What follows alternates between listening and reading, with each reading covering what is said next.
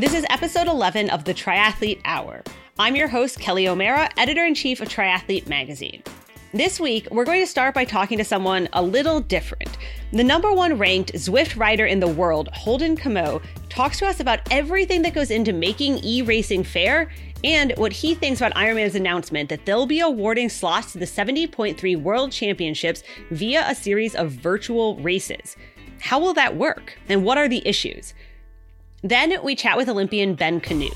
The second place finisher at 70.3 Worlds tells us which is harder, 70.3s or ITU, and what mistakes did he make when he moved up in distance. Plus, his puppy interrupts us a few times. So be sure to subscribe on iTunes, Spotify, wherever you get your podcasts so you don't miss any upcoming episodes. All this after a short break. If you've been paying attention to what the pros are doing, then you've probably heard about Whoop. Whoop is a fitness wearable that provides personalized insights on how recovered you are and how much stress you put your body through during the day. Each day when you get up, Whoop gives you a recovery score based on your sleep, resting heart rate, and heart rate variability. And the way it works is you wear the Whoop band around your wrist all day. And don't worry, it's 100% waterproof. It even tracks your heart rate while you're swimming. You can then analyze your activity and recovery levels in the app. And you can use features like Strain Coach, which gives you target workout exertion goals tailored to your body's recovery for that day. You can even set to tell you when you've hit your target strain effort for the day, like, okay, that was good, now you can stop. There's also a built-in sleep coach, which lets you know how much sleep you should be getting based on your expected activity level for the next day. And it tracks all your different sleep cycles. Whoop is offering 15% off right now with the code TRIATHLETE at checkout. Go to Whoop, WHOOP.com and enter triathlete at checkout to save 15%. Sleep better, recover faster, and train smarter. Optimize your performance with Whoop today. All right, I'm here talking to Holden Comeau, who is the number one ranked Zwift rider in the world. Well, thanks for joining us. And can you tell me what that means? The number one ranked Zwift rider, racer, I guess, in the world, and I should, I'm super specific. So okay. I'm currently ranked number 7, I think. I had been number 1 for a couple months, but those rankings are always in flux. I think that's sort of the point. Everyone who races on Zwift, at least the most passionate and dedicated racers, are sort of self-enter and self-select themselves into this ranking system. And just based on your finish, the strength of field in a given race, you are allocated a certain number of points that ultimately lower is better on the rankings list. So you constantly dropping your overall score. And that's just all tallied up in a database.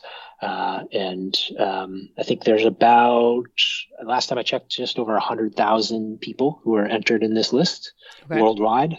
I think over the winter, I was ranked first, I think, for about 4 months consecutively. Over this last couple months, actually, this past month, I've let that slip down a little bit. I've been doing some different types of races that haven't allowed me to stay on top of the rankings. Oh man. Oh no. I think, so to make sure I get this right, because I think some of our audience will be a little confused. This isn't just everyone who goes on Zwift. You have to be part of like a very specific kind of like sign up for a specific system to be ranked, right? Right. Yeah. People, I think, experience Zwift in a lot of different ways. I think that's why it's so much fun. It's sort of just this open world and you can do whatever you want on Zwift. You can just go and log in and ride and, mess around. You can go meet up with some friends if you want. You can join an organized group ride. And then ultimately, what I've gotten really into, you can join the racing community. And there's a few different ways to engage in racing. The first way is to just sign up for any race that's hosted on Zwift. And you do that via their mobile app. They've got a little phone app that you can go in and just find a race that's sort of happening all the time. Every 15 minutes, there's some type of race going off. And you can just enter those to go a step deeper, I think. There's a third-party website that is very closely connected with Zwift, but it is not Zwift. That website's called Zwiftpower.com, and that is definitely the de facto results database and website. Okay. It's where you can go to see all of your own historic race results from Zwift, but also all of your competitors and anyone you've ever raced before. So every race that's ever contested on Zwift is basically stored in Zwift Power. And when you start a Zwift Power account or you opt into their service, that is definitely taking that next step of calling yourself a more committed or more serious, right? Race. Okay. Yeah, exactly. Yep. So how did you get involved? Because I know you swam collegiately in college, you raced as a pro triathlete for a long time, like on the ITU circuit, and now you pretty much ride exclusively indoors, right? I read somewhere you hadn't ridden outside in a long time. That's exactly true. Yeah. How did you get involved in all this? Like, how did that even, happen? Yeah. I finished triathlon about eight or nine years ago. I think I was best at Olympic distance, tried some ITU stuff. I did a few continental cups and got pretty decent at those races. But then as I got older, I kept on going further and further. And then I had my first kid, my son was born. I started a company, an analytics company, and things just weren't progressing for me as an athlete anymore. My interests were somewhere elsewhere, I guess. So I stopped racing and training sort of cold turkey and went for about 2 years of doing nothing athletically. And that was right around the time where I was starting the company. So I was definitely all in and all my attention was just on that. But after about 2 years of doing nothing, I started to get a little anxious and I had gained some weight. So I started running again. And over the winter, I didn't want to keep running, when it was cold outside. So my business partner actually turned me on to Zwift as a way to stay fit over the winters. And that's really how I started. I just jumped on for some exercise. I didn't really start racing on Zwift until the first two winters were sort of under my belt. And then I discovered the racing stuff, and really what has kept me interested in it. It's just fits really well with my life. I am I run a company. I've got now 2 kids and my wife. I'm kind of busy, and Zwift just gives me the flexibility to get my workouts and my racing in. And I can do that early in the morning before the kids wake up. It's kind of perfect. So yeah, that's really what got me hooked. I think I won the national championship last year. And the Zwift national championship, to be clear, right? Like, that's right. Okay. Yep. Yeah. And so, yeah, they had the Zwift held the national championship. It was open to anyone who wanted to join it. You could just join it. I had joined a team a couple weeks prior to that, and we're mostly Americans on the team. That was a huge advantage because we fielded one of the largest teams in the race. And yeah, it was a great experience, and it was a big race. I'm a sprinter. And it came down to a big pack sprint on the end, and I won, and it was thrilling. And no joke, I feel like this is my third athletic career. I was a swimmer, like you said, and then I was a triathlete, and now I'm 42 now. I was 41 when I won the national championship, and I really feel as though that was the best athletic moment of my life. It was unbelievable, and I was in my basement, right? Like by yourself, right? Interesting. Okay, yeah. This is. I think you're at like another. I think you've like skipped a few levels past like a lot of my understanding of virtual racing and how it works, because obviously that's like an elite level, a pro level almost, which is why you and I started talking, because e-racing is getting so big right now. Kind of accelerated with the quarantine. And Ironman announced last week that they would be, they have a virtual race series. that uses Ruby, not Zwift, similar platform for those who don't know, but some key differences. And they announced last week that they would be awarding slots to 70.3 Worlds in real life via of the virtual race series, which obviously raised a lot of questions for people who have never, who have never won a national championship, don't even know that's a thing. And so you and I started talking because what are some of the issues then that come into play when you start talking about virtual racing as a serious thing, like as more than just, for fun? Yeah. Yeah. Well, I think I have mixed feelings about that decision. I can tell. Yeah. Yeah. On the one hand, I think it's super exciting. I'm certainly biased. I'm all in on esports, virtual racing. And I think it's just only going to continue to get bigger and more important, and the sense of legitimacy that is continuing to grow around the sport is just doing that. It's continuing to grow. It's being sanctioned by the UCI this coming year, or is supposed to be. COVID's definitely slowed some things down, but the UCI announced last year that they're going to award a rainbow jersey and a world champion in esports, and that was going to be contested on the Zwift platform. So I think from a pro racing legitimacy standpoint, that's all coming. It's there. I want to see that happen. And the athletes who are racing in esports are a lot of that fitness and that skill is transferable. If you're fast in esports, you're going to be fast racing in real life, and vice versa. So it's exciting, the Ironman announcement. At the same time, it's really early days still, and I think it's really tricky to do something like this, to qualify an athlete in a virtual environment and expect that that's going to, or at least have the expectation that that's going to ultimately do what you want it to do in real life, which is get the best athletes to the world championships in this instance. Right. I've found that esports is its own discipline. So the people who are best at virtual racing are not necessarily the people who are best at in real life racing. It can be a very different physiology, athlete type in general. So there's that component that I think comes into play as part of the challenge here. And the other piece to this is that I think athletes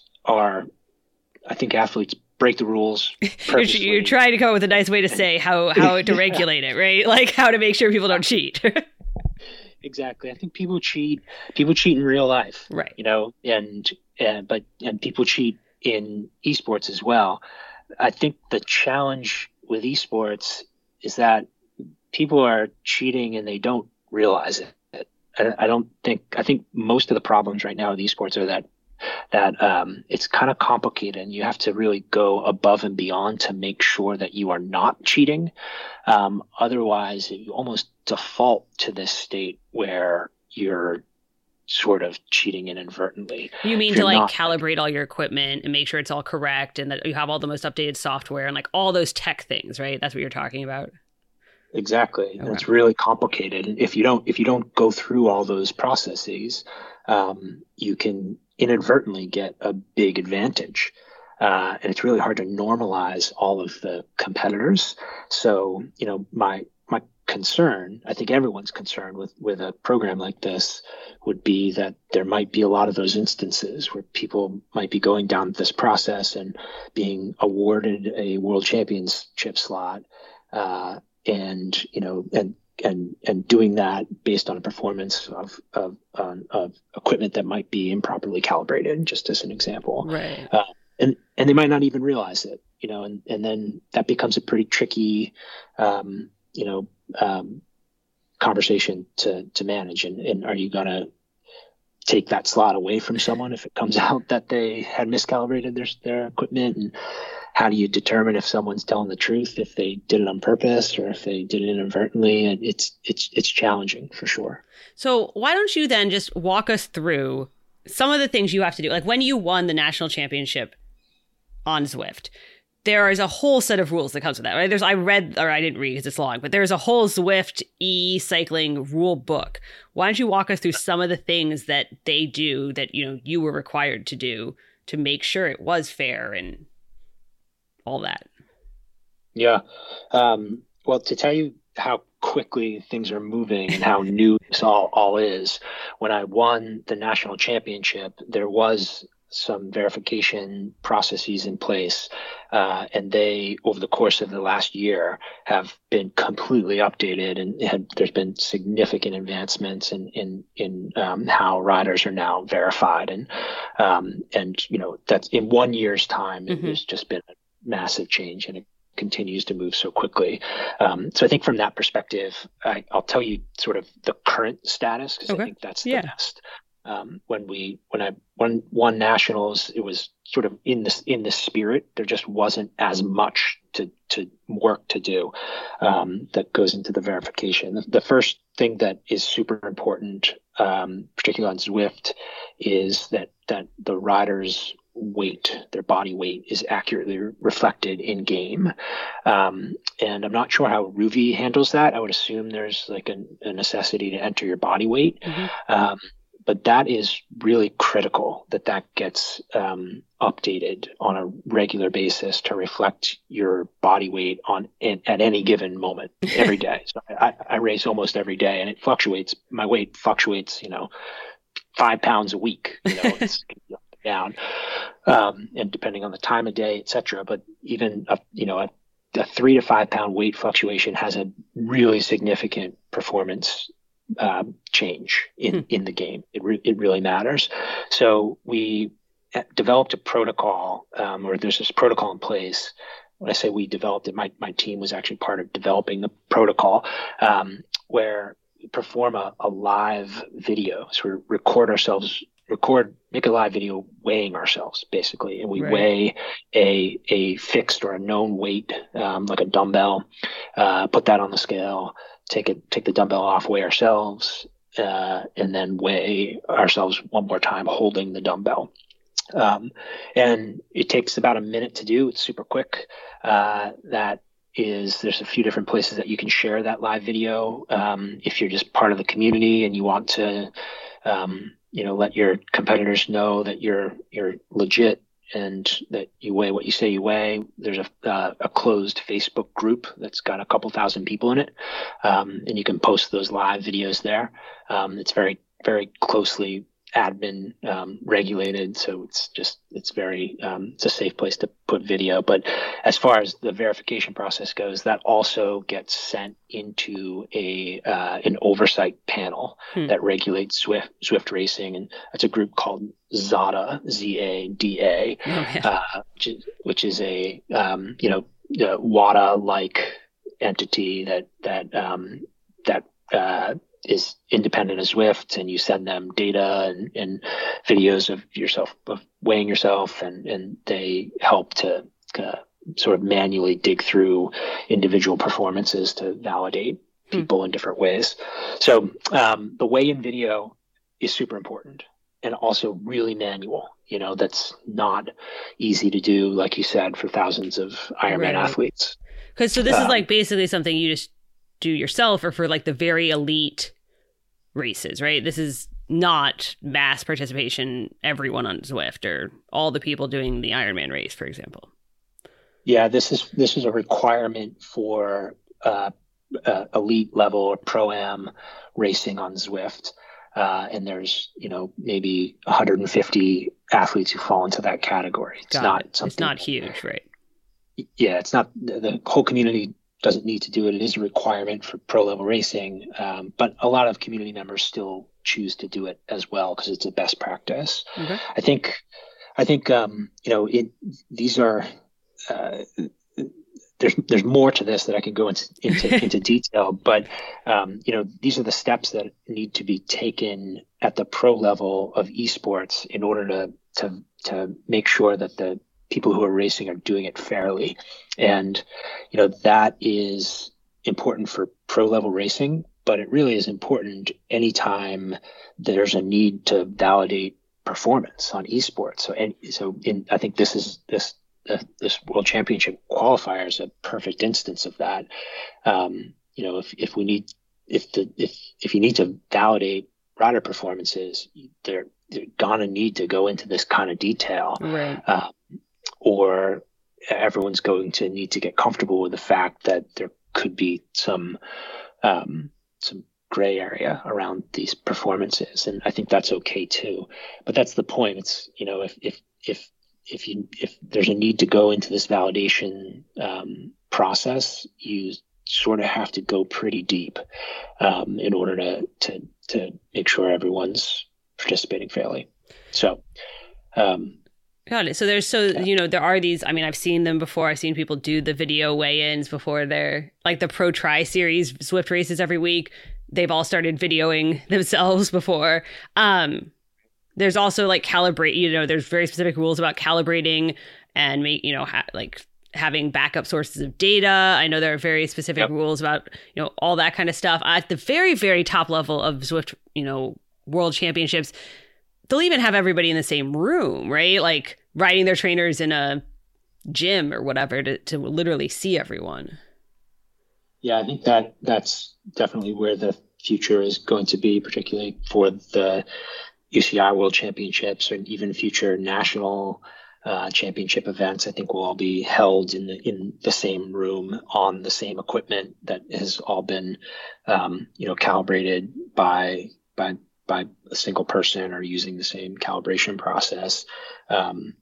Until then, there really isn't until you get up to that level, you have to rely on every individual sort of going through this process. Like you said, the dual recording piece is really important. Having two power meters, it's not a perfect system, and even that can be gamed and cheated a bit. But when you go through these steps and take more and more steps to prove that what you're doing is what you're doing, it sort of makes it increasingly difficult for people who want to cheat. It just adds layers of friction to that whole process. So having two power meters, you record your race using two different power sources. One power source could be your smart trainer, and that is what you send into the game.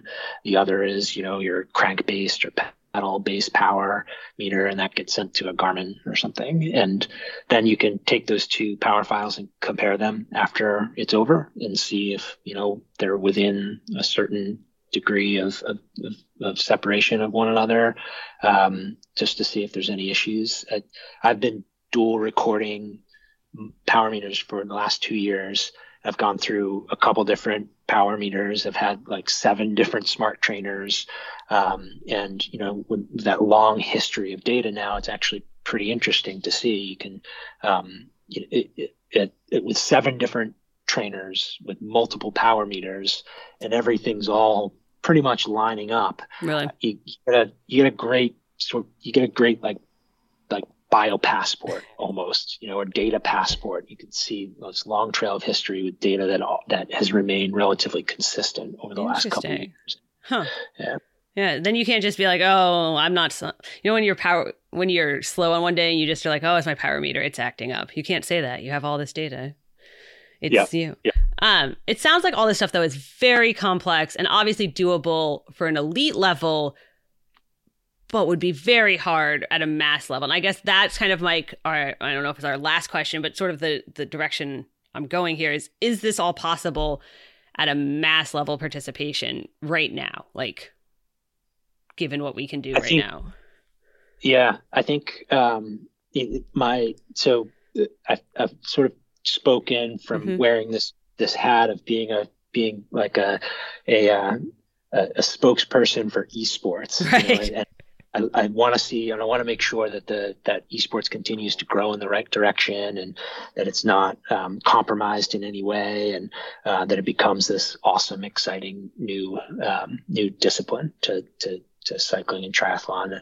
On the other hand, to answer this question, I look at this from just in response to everything that's happening in the world right now, and as challenging and as difficult as it might be to award world championship slots based on a virtual performance because of all those reasons that we just went through, what else are we going to do right now? And I think it's more important to make sure that there's a world championship and have athletes going there. And I think that that to me is the most important thing. So although it might not be perfect and it might be a bit of a compromise as far as the path to the world championship goes, I think that I'm all in favor, and I wish them the best. I think that makes me excited that there's this option, at least, right, for continuing. I remember seeing the news when the Olympics were canceled, and I just couldn't imagine being in that position as an athlete where you're preparing for so long and then the rug's just ripped out from underneath you. So, that wearing that humanistic hat, I think it's great. I hope that, surely will be some challenges, but there's going to be athletes racing in a world championship, and that's the most important thing. I see what you're saying. Since we can't really have qualifying races right now, and this at least gives people a pathway, it's an option. And it could even be an option in the future for people who don't have races near them. This is a way to reach those people. So, yeah, it'll be interesting. It'll especially be interesting if we ever get, virtual swimming. So, yeah, on what's the device? The I forget the name of this, the dry land swimming devices. Right. Everyone with their bands in their living room, virtual swimming. It'll be great. Well, thank you so much for chatting with us, Holden, and for, giving us kind of a deep dive into the world of Zwift pro racing. Oh, my pleasure. Thanks for having me on. And I think this is a super interesting topic, and it's fun to think about triathlon again. I've been so immersed in cycling and esports cycling in particular, and I was once a very passionate triathlete. So it's great to reconnect and think about Ironman. Great. Well, thank you. We're triathletes. We like to know how we're performing and how we could be better. We want all the data. And that's where Whoop comes in. Whoop is a fitness wearable that tracks your heart rate variability, sleep, activity levels, calories burned, and most importantly, recovery. Every day, Whoop gives you a recovery score based on how your body is recovered from the day before.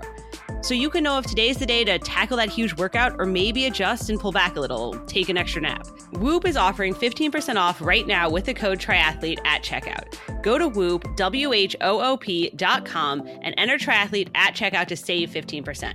Sleep better, recover better, and train better. Get faster right now with Whoop. All right, we're here today with Ben Canute, the 2016 Olympian, second at 70.3 Worlds. Thanks for talking to us from hot Arizona, Ben.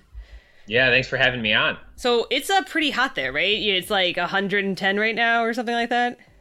Yeah, we just had a bit of a heat wave come through. So the past couple weeks have been pretty good, actually. Pretty, not too hot, and some pretty decent training weather. But right now it's a lot of early mornings and avoiding the heat of the day. I was going to say, what are your tips? Because you've been in Arizona forever, and I don't think of Arizona as a great place to train, but you love it. So, yeah, it's fantastic, especially in the winter and the summer. The best tip is to get out and go somewhere that's a little bit cooler. But it's the heat adaptations that you get are actually really good. And if you look at studies looking at heat versus altitude, a lot of similar adaptations happen. So we just kind of adjust and work with it, do some indoor training in the middle of the day.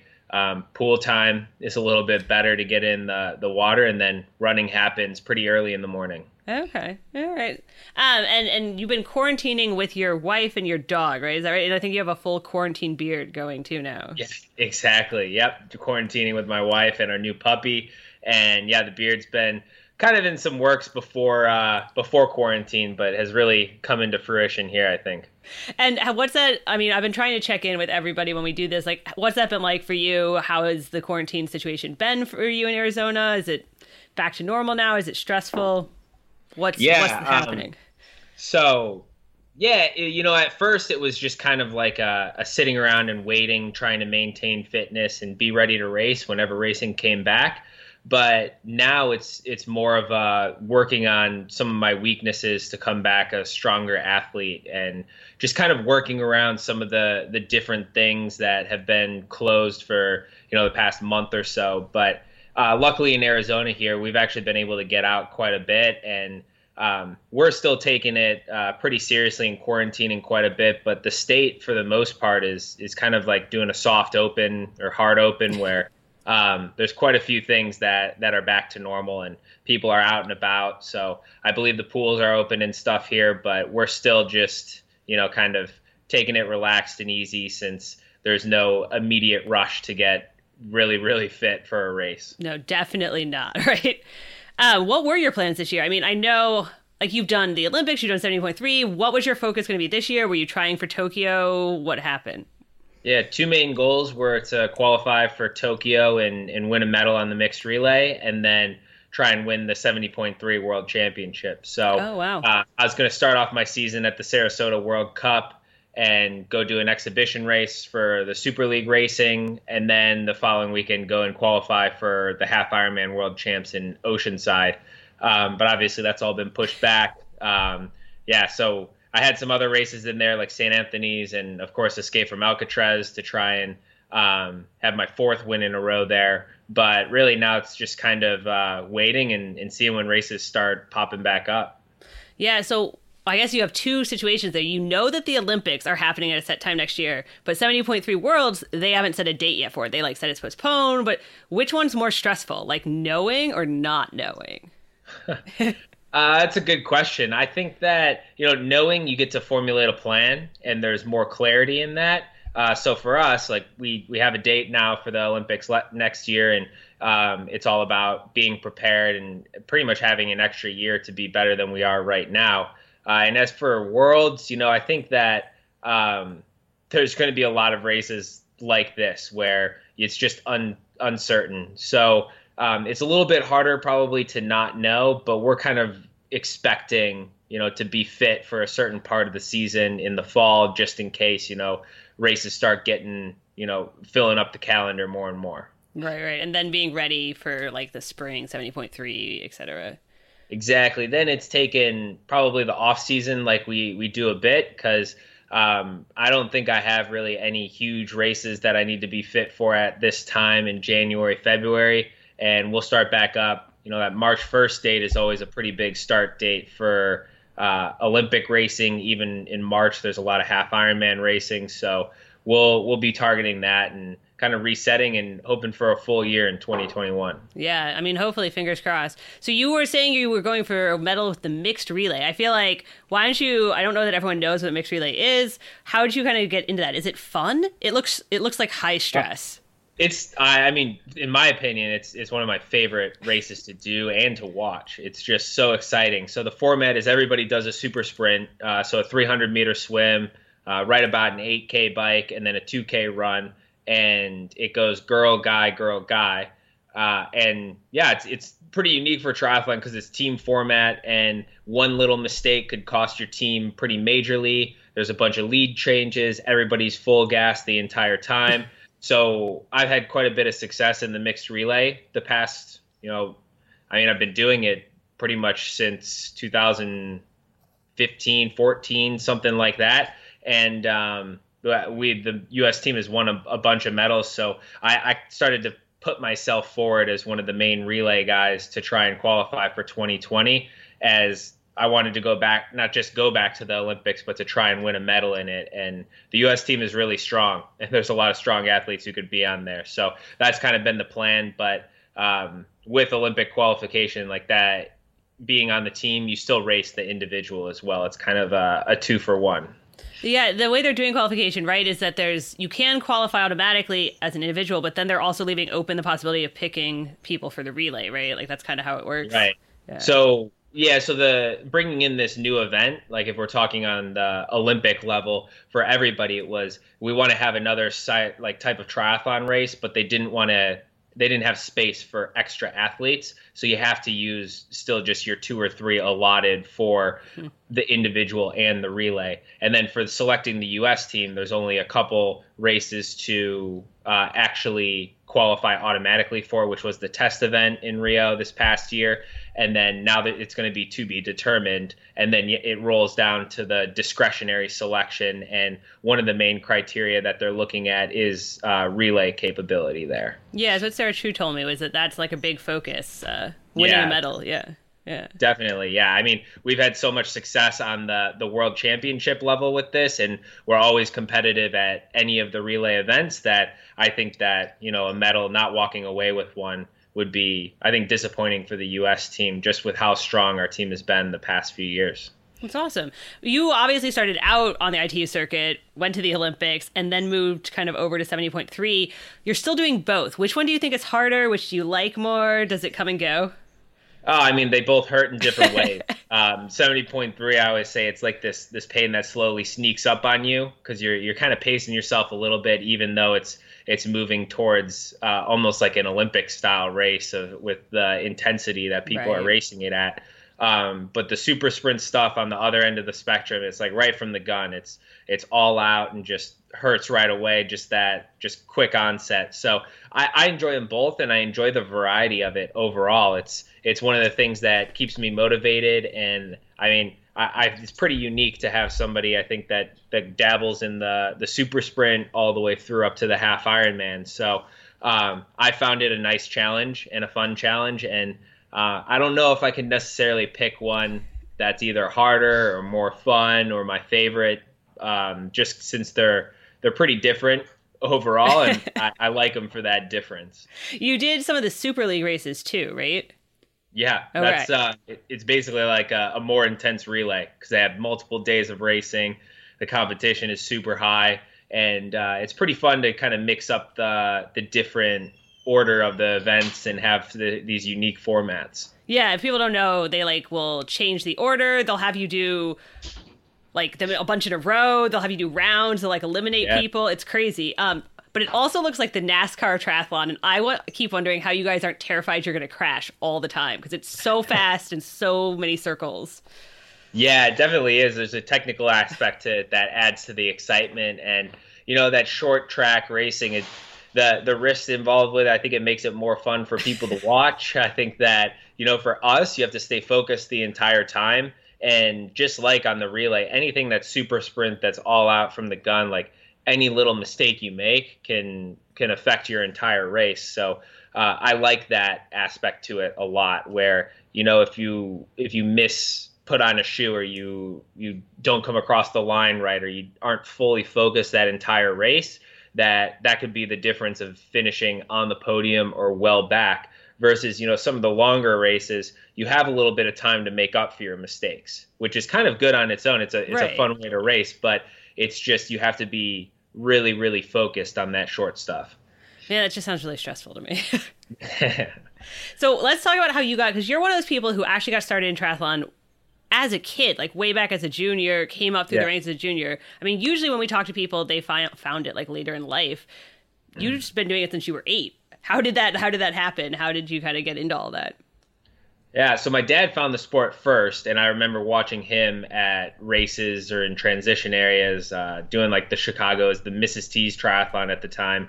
And they, like my parents, along with a few others, we had like this hot pocket of triathletes in the Chicagoland area out where we were living. And a lot of the parents got together and they organized a kids triathlon at the local health and wellness center. And that was my first real introduction to the sport when I was about 9 years old. And then the real kind of step up that I took that got me on the Olympic path was a few years later, the Multisport Madness kids triathlon team got developed by Keith Dixon, and that he took his swimming background and his experience with watching all of these club swim teams turn out Olympians. And triathlon was a relatively new Olympic sport. I think this was just after the 2004 Olympics. We were in 05-ish when this team formed, like give or take. And he said, well, I want to do the same thing everybody's doing in swimming, but let's do it with this, you know, pretty new sport that we have, triathlon, and let's try and get some Olympians. And so that was kind of the track, the vision that he had. And, you know, the parents played a huge role in being able to make that happen. And we just got exposed to this draft legal triathlon at a relatively young age. And I kept going back to it. I loved it. The team aspect was great. And it got to take me to some really cool places, starting with around the country and then starting to expand out to around the world. It's ended up being that like the Chicago suburbs are kind of a hotbed for junior triathlon now, right? Like that just has happened since then, kind of with that club.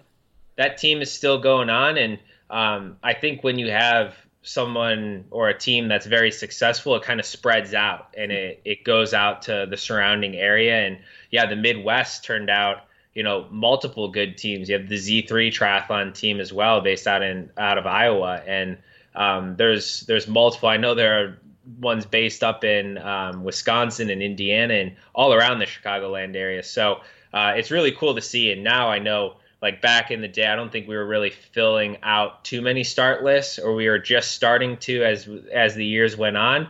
And now I know there's so many different races to like qualify to just get into nationals. So it's definitely grown a lot, which is super great to see. Yeah, no, it's crazy. But then obviously we don't have, or at the time there was not an option to do triathlon in college. So you had to kind of make that work, right? Because you went to University of Arizona, regular college student, not an NCAA athlete, right? Yeah, so I had a lot of help from quite a few different people, but my mom especially, in choosing the right college. And I had a few different things that I wanted when I went there. Was one, to study some sort of exercise physiology, and have a degree in that. And then I wanted a big college university experience, and then also to be able to train for triathlon, and was going to kind of put myself all in on that, because I had never really just focused on triathlon. It was always doing like a high school sport or another club sport, and was just going to be fully focused in. And we looked coast to coast, a bunch of different schools, and settled on Tucson, Arizona, because it kind of had the whole package there of a good place to train in the winter, big university feel, and good academics. So really kind of honed in on that, and took it upon myself to, I had a coach going into college who I would communicate with and get my workouts from and organize my classes. And luckily I fell into like a really good club team at the University of Arizona, but that wasn't my original plan, actually. Like I was going to maybe do a little bit, but there was actually a pretty talented group of guys who were at that school racing, who I got to train with a little bit. But I mean, ever since kind of my maybe junior, senior year of high school into college and everything, I've done a pretty individualized plan and done quite a bit of training, you know, on my own, and then brought in people kind of as I saw fit or as it worked out. So just to make sure I understand this, though, like you were not an NCAA athlete, though. So even though you were off doing like ITU races and stuff in college, you had to sort all the logistics out yourself, right? Like you had to tell your teacher, like, hey, I'm going to fly and go do this race. Like I might miss class, right? Yeah. So, I mean, I've been dealing with that since grade school and even into high school and everything. So I was pretty well versed in how to deal with professors and teachers. And for the most part, I got pretty lucky with teachers who were understanding. But you're right, like there was no NCAA sport. They had tried to do a little like triathlon specific program along the way, but you know, nothing really stuck until the women's triathlon became an NCAA sport. And thankfully I had a lot of good mentors along the way to help me out, help guide me. And when I was in college, like I didn't get my pro card or take my elite license until after my freshman year. And USAT was the ones who kind of pushed me to do that and gave me the opportunity to race in Europe for a month and do 4 races in 4 weekends, like all different formats, World Cups and Continental Cups. And that's what really set the standard for me and set the bar for what it took to be a professional triathlete. Oh, really? Okay. It sounds like a very educational college experience. Yeah, no, I learned a lot. It's it's I think a lot of times it's shocking for high school students to have a very structured life, very structured school schedule and workout schedule, and then all of a sudden you go to college and everything is, you know, like a blank book, like a blank page. You have to create everything yourself, which, mm-hmm. you know, is really great. It taught me, like, I had known how to work hard for a while, but it taught me really how to work smart. And yeah, it was a great experience, and was actually able to get it done relatively early in 3 years so that I could focus on qualifying for the 2016 Olympics. Oh, that's awesome. And then you obviously worked your way up through the ITU ranks. And I mean, a lot of, like, our general audience, we're used to age group races. You, like, sign up, you go, it's a big, but the ITU ranks, working your way up, is kind of a totally different thing. You're, like, flying all over the world. You're, like, scrapping to get by, right? What's hardest about all that?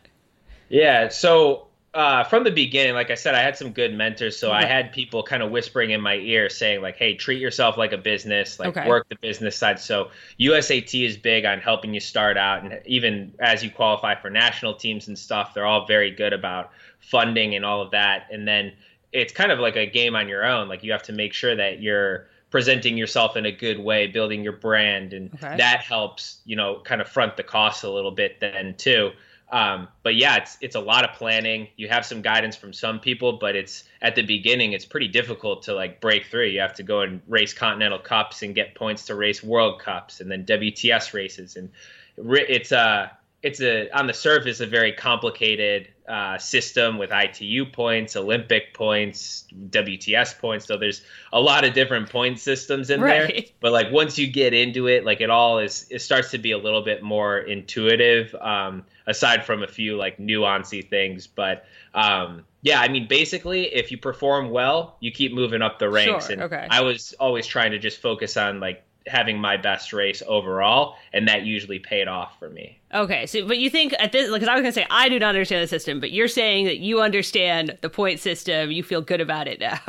Yeah, so I mean, after doing it for a number of years, like, you get into a rhythm of it, and I mean, I could probably teach a crash course, like, very basic level, just to understand the points, but after you go through, and you start to notice too, like, if you do well at a race, you see a certain amount of points, and it's always a little bit under review and stuff, but I mean, in general, as long as you're doing well, like, you're seeing yourself move up the list, and that's motivating, and you get to the next race and you keep focusing on that.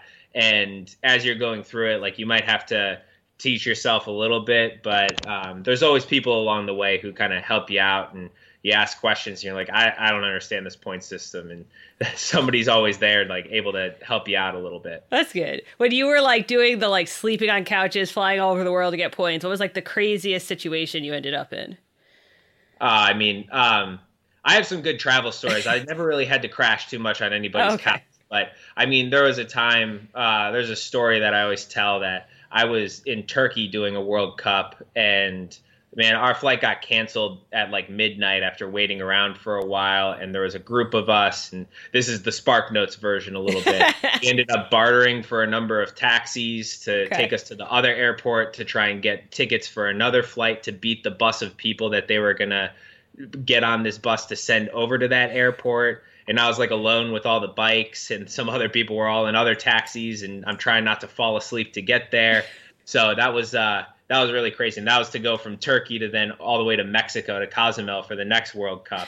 So it was, like, this super long, crazy travel. Eventually everything worked out okay, but just, like, a crazy story in the middle of the night, driving in taxis to the next airport in Turkey. And you're bartering in Turkish. Yeah. Exactly. Just like, here's $500, like, take all six of us plus our bikes to the next airport. And they all talked, and they're like, okay, yeah, we'll do that.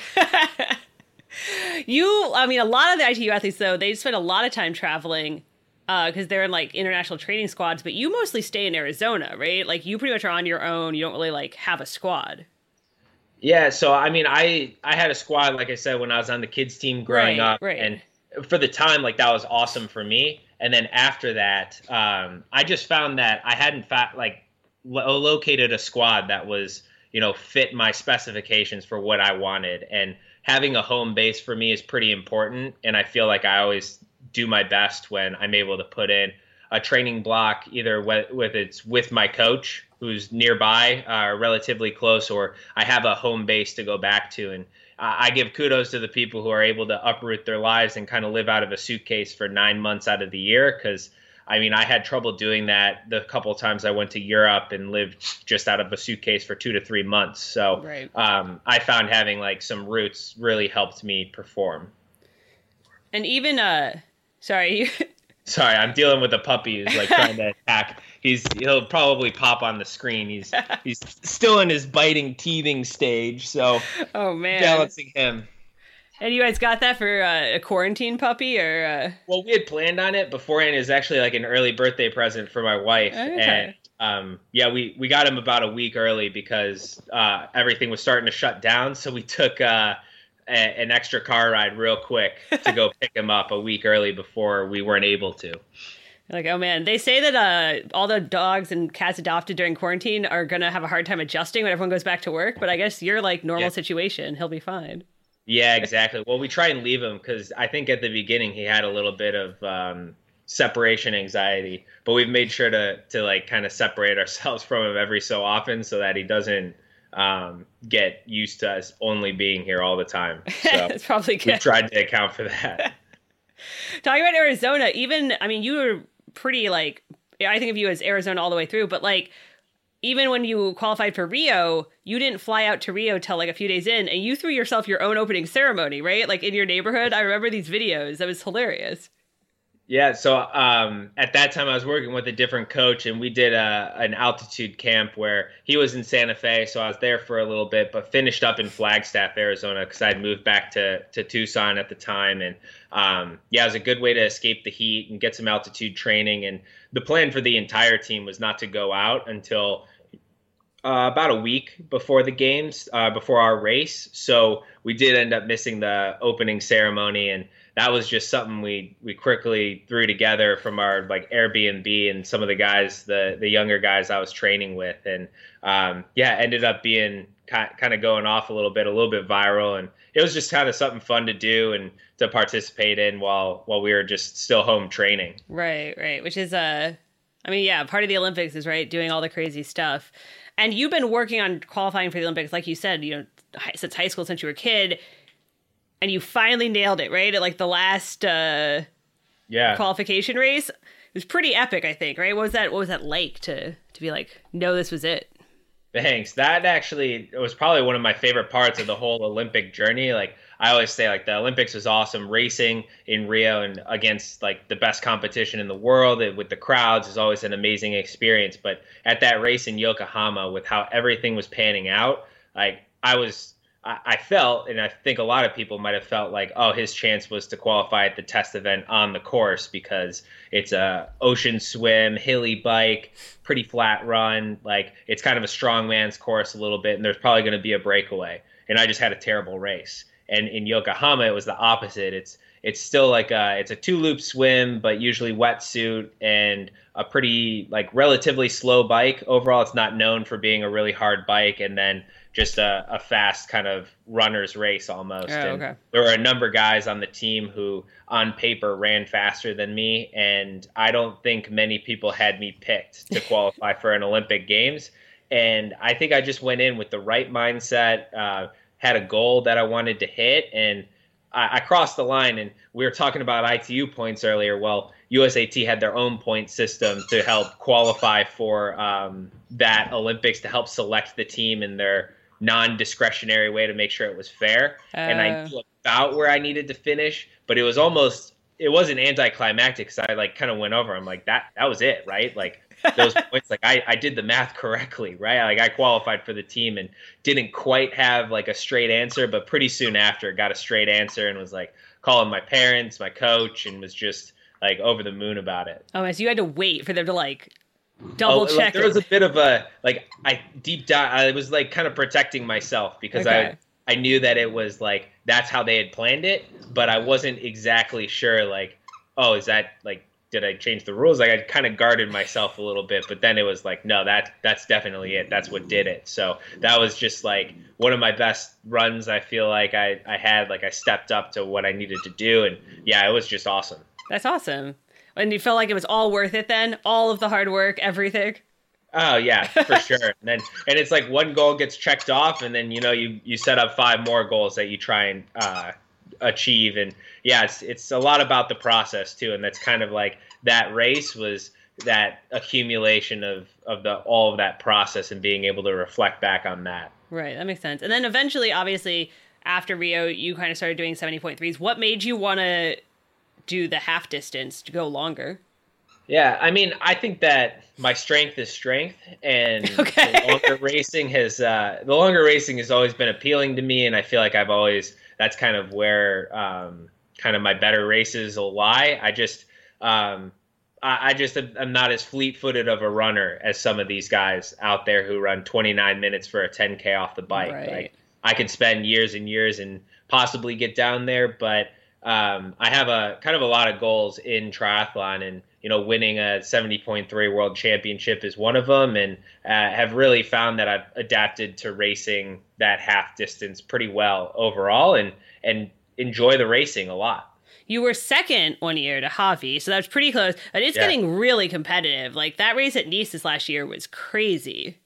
Yeah, it definitely is. And I mean, that race that I was second was that kind of culmination of a lot of things coming together for me. I was a bit of an unknown name at that distance, and people let me go on the bike and thought I'd fade a lot. And yeah, I mean, it's hard to outrun or stay ahead of someone like Javi, but yeah, that was a great world championship debut, and it's only gotten more competitive since then, and it's great to see. It's really good for the sport. Yeah, no, I think it's great. And since you like longer, I guess I'm going to have to ask: are you going to go even longer? Is that coming? Well, I think that's on the table, but I think we still have maybe a couple years, or I'll keep people guessing on when my debut will. So we'll see about it, but it's definitely on my radar. There are so many ITU guys moving up and dominating. Do you feel like it's like almost proof that, hey guys, the ITU guys are really good, really fast? Do you feel like they're better? Do you see what I'm saying here? You're trying to bait me here. Trying to make me make some enemies. You know, I think that there are certain athletes from ITU who are obviously very incredible, and they make that jump really well. And I think other athletes from ITU, some struggle with the distance or nutrition a little bit at the beginning. Sure. And I think that the same thing can go for half Ironman. It's pretty rare that you see guys dropping down in distance, but it's definitely something that's been done, and people have tried and gone after that. So yeah, I mean, overall, like, there's just so much competitive racing now. It's hard to say who's actually better. It's just triathlon is becoming more and more specialized. People are picking one distance and really becoming very, very, very good at that distance. And it's just taking a little bit longer in some cases, whereas others jump right across and have no issue. But yeah, it's becoming a very specialized sport. So it's kind of different to see people all over the place. Oh, that's true. That's for sure. I think the specialization's good. I think it's actually made it a lot more interesting. So definitely. And was you moved up and had to figure out all that nutrition, and what were some of the biggest issues you found in moving up in distance? Yeah, I think, you know, maybe it's two things on the nutrition. One is making sure you get enough calories and enough so that you don't bonk during the race. And then the other is making sure that your stomach isn't upset, that you're not, you know, throwing that up or it's not all coming back. So finding that balance took a lot of experimenting overall. And yeah, it was kind of it. I think that I had a relatively easy time figuring it out because I aired on the safe side. But yeah, it took a little bit of training and overfueling on some workouts and underfueling on others before I kind of narrowed it in for what I find works. But you thought the nutrition part was the hardest part about moving up in distance, not the training or anything else? No, I mean, because I think for Olympic style racing, a lot of guys, we all train about 30 hours a week at our peak, and you know, some guys are a little more, some are a little less. It just kind of switched up how you did that training. Instead of some of the high intensity efforts, it's just a little bit more steady, or you're on the time trial bike a little bit more. And I already kind of dabbled in that a little bit with some of the Olympic distance racing, the non-draft stuff that I was doing. So Some of it, like, it's just a little bit longer in some areas, but I didn't find it was like a dramatic change. Okay. And if you tried, you have tried some of the new virtual racing, right? I know you did one of the Ironman VR races. Do you like them? Do you not like them? Is this the future? You're going to keep at it? I think it's a great thing right now, and I think it's a great thing to keep the sport going. Right. And it'll probably stick around because, I mean, they're just fun to do.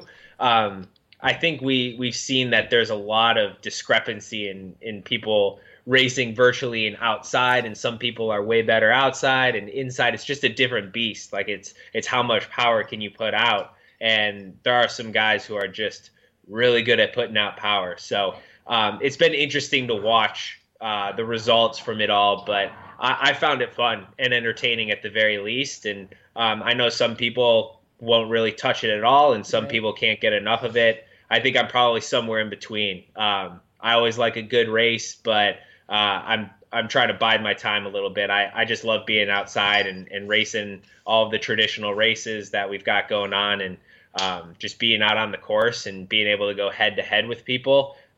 So I think I probably favor that a bit more, but definitely it's been a good training tool. Yeah, I mean, it sounds like you're not going nuts. Like some people with all of the race cancellations are doing like all the VR races, all the KOM attempts, like everything.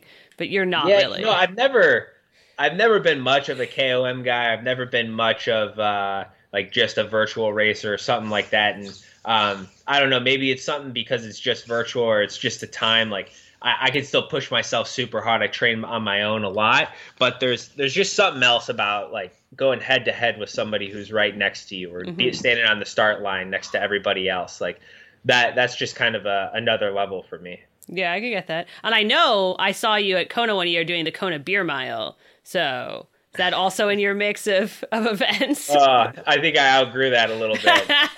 No longer in college. So, okay. I don't think I can put down any beer miles anymore. So sticking to the mainstream racing nowadays. To the regular. Even that's for the young guys. Okay. To the non-beer racing. Yeah.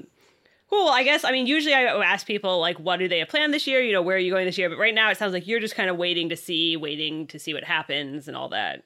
Yeah, I've had some races that I've signed up for, like Oceanside, reschedule and have a date for that sort of thing. But, honestly, right now it's just kind of taking it day by day, week by week, month by month to see, you know, where is the world at? Where's the state of racing at? And my coach and I are pretty adaptable overall, so we're just kind of biding our time and waiting for everything to start back up. Yeah, I get that. That's what everybody's doing, right? So, yeah, we've been finishing out with a Would You Rather the last couple of weeks. So here's my Would You Rather for you. Ready? Would you rather win the Olympics or win the 70.3 Worlds? You know, I probably could have picked that question. I could have guessed that one was coming.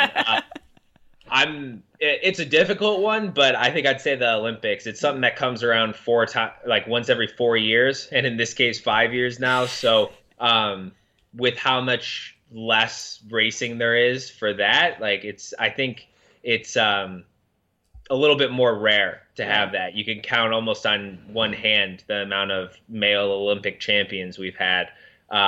So I think I'll have to go with Olympic champion. I guess it makes sense to me. So. Well, thank you so much for chatting with us, Ben, and you know, good luck with everything as all this figures itself out. Yeah, thank you very much. It was great talking to you. Thanks to Ben and Holden and to our triathlete staff and to all of you for listening. Stay tuned later this week for the next episode of our training podcast, Fitter and Faster. You won't want to miss it. In the meantime, keep training and stay safe.